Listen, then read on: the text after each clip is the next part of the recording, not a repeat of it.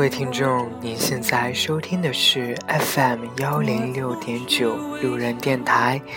男孩的复数是 gay。 很感谢各位听众在深夜聆听路人的电台。我记得今天，因为今天怎么说呢，工作上有一些小，就是怎么说，我今天找领导去谈加薪的事情，然后领导呢劈头盖脸的给我说了一顿，估计加薪也无望了。我知道就是公司里面有一些同事，新进了一些能力比较强的同事，而且他们的怎么说呢，可能在薪资这一块那跟我都不是一个量级的，所以有时候会觉得说自己自己可以能够得到的再多一些。然后其实今天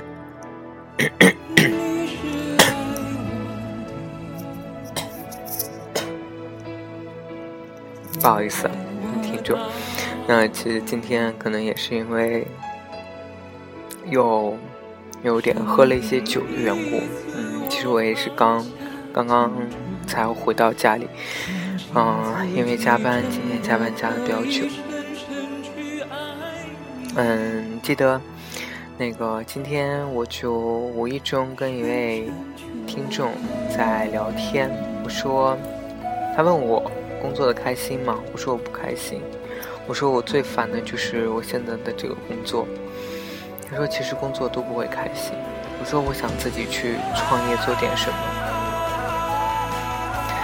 他说你想做什么呢，我说我还没有想好。然后后面我又问他的一个问题，我说如果像你推销面膜你会买吗，就推销化妆品你会买吗，他回答我说不会。那其实我觉得那可能应该还是路人的魅力不够，所以可能还是如果是想要去自己去以电台作为一个衍生去销售一些东西或者是怎样，我觉得可能还是没有办法去就是做成这件事情。因为我个人就是希望去做这样的，通过电台去做一些能够让自己创收的事情。当然如果有各位听众能有什么好的点子或者好的建议，好的一些创意的想法都可以给我说，那路人也很愿意去跟你们一起去做这样一件事情。那同时呢，在这里也要想跟各位听众来招募一下，现在想招募一些设计师，就是最好是我不管你设计的到底怎么样好，就是只要你是设计师，你愿意来帮助路人的话，可能现在还是无薪的哈，就是你只能是纯帮忙这种，那我可能会让你帮助路人来设计一些东西。第二点就是我想最近想就是招募一个能够画插画的，不知道各位听众有没有能够画插画的，当然也是无心哈，就是纯粹出于对路人的帮忙帮助，因为可能路人想要去找这么一个插画师帮路人设计一些东西。好了，今天先说到这里吧，让我们聊聊今天的话题。今天其实路人也是不经意的看到了一篇文章，这篇文章呢叫做佛教如何看待同性恋，这其实是一封电子邮件的通信。在这里想跟大家分享一下这个电子邮件的内容。尊敬的长老，过去几年中，那些同为同性恋的朋友一直在向我提问，他们有兴趣了解佛教对同性恋的观点。在今日的世界里，很难过的说，同性恋仍然被当成是社会唾弃的对象，认为这些人不干正事，只私淫欲。这种根深蒂固的形象造成了在工作单位上对同性恋的歧视，这在亚洲国家尤其严重。根据我的理解，像伊斯兰教与基督教这样的宗教里是谴责同性恋行为的，但是我常常自问，佛教是怎样的态度？作为一个信奉佛教的同性恋者，我在这点上并没有了解得很清楚。我的问题如下：一、佛教谴责同性恋吗？二、假如一个真正的佛教徒信奉佛教，然而同时也是一个同性恋，这算不算是破戒？特别是那条戒不正当性事。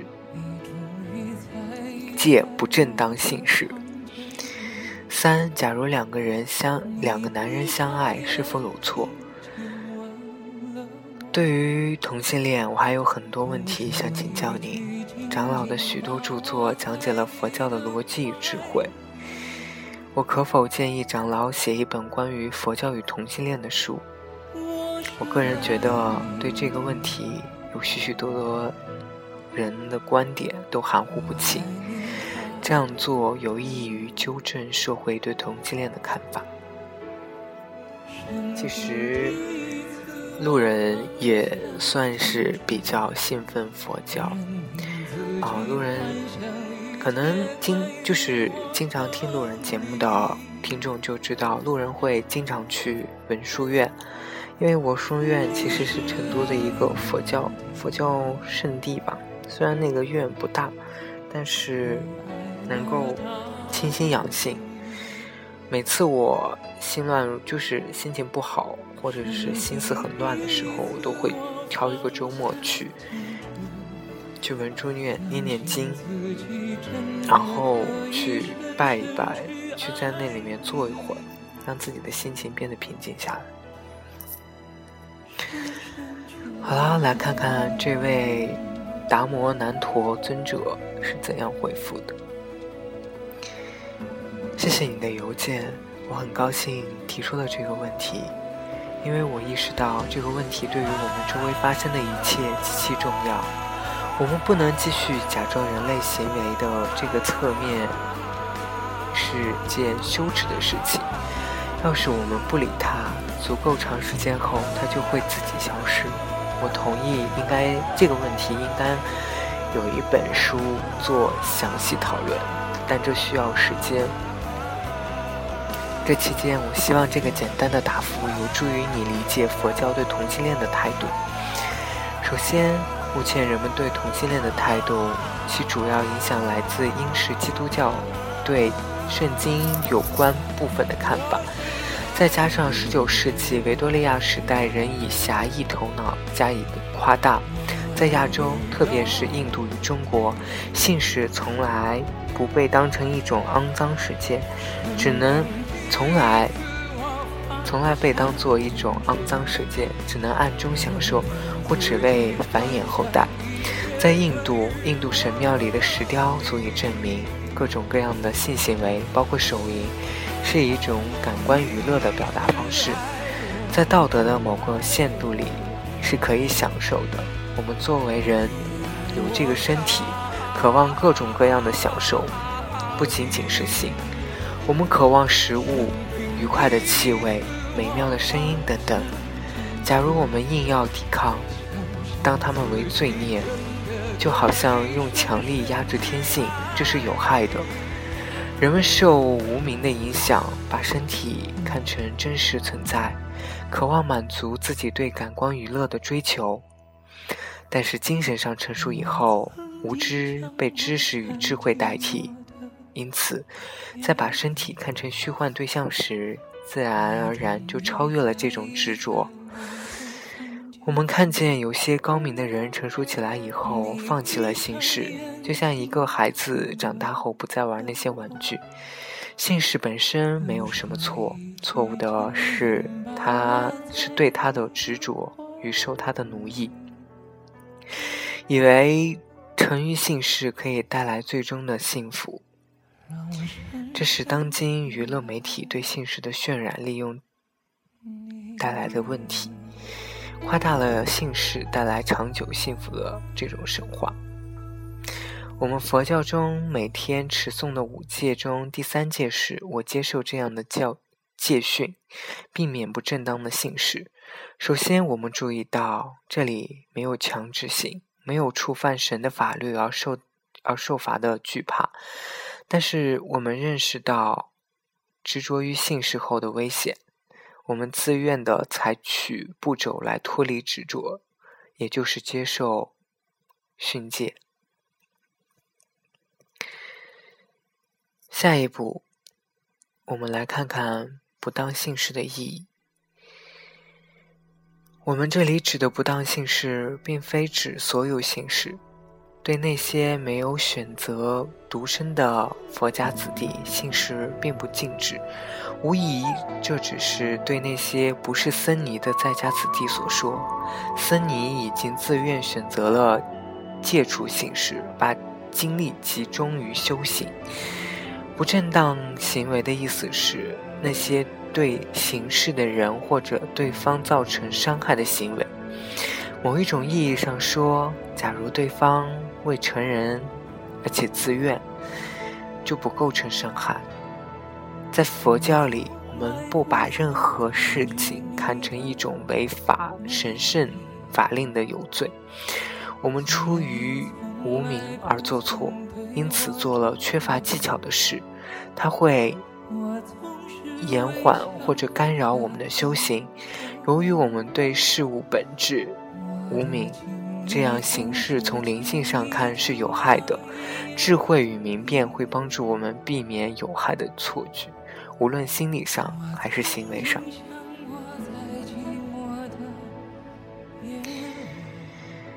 与此有关的是，佛教并不承认婚姻是上帝许可的结合，似乎这样就使性事突然合法。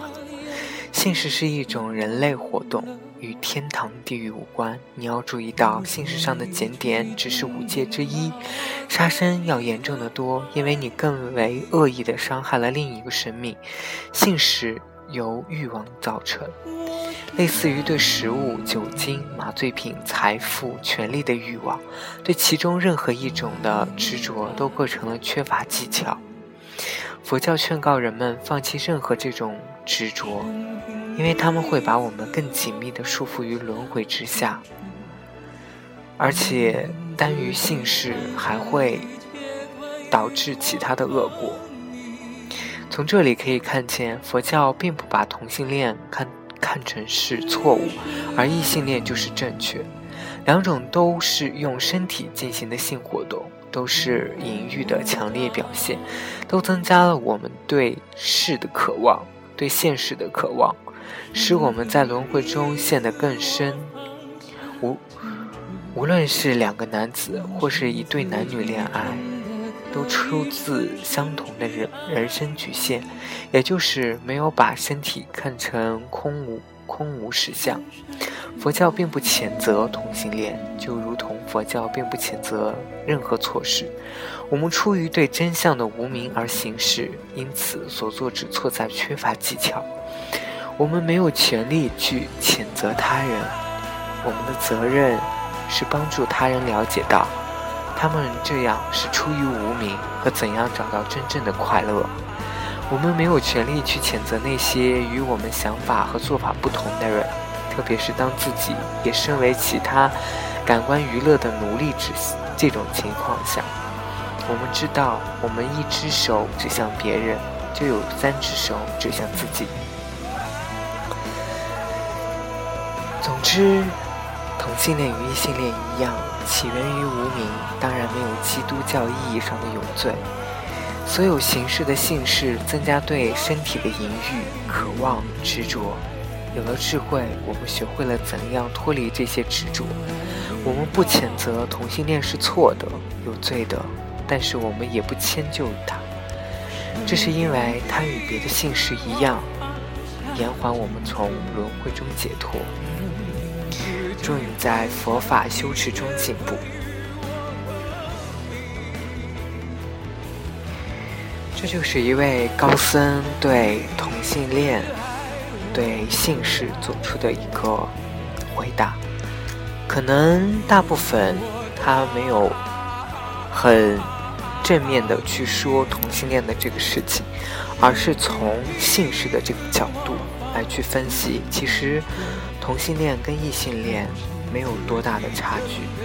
因为不过是人体欲望的一种诉求，对性事的诉求。不管我们是沉迷于哪种性，那其实都是一种，怎么说呢，都是一种无明，就是一种无知的行为。这里说的是缺乏技巧。所以对佛教，真正的佛教来而言，同性恋并没有错，错在你去怎么说呢，跟沉迷于这样一种性事当中。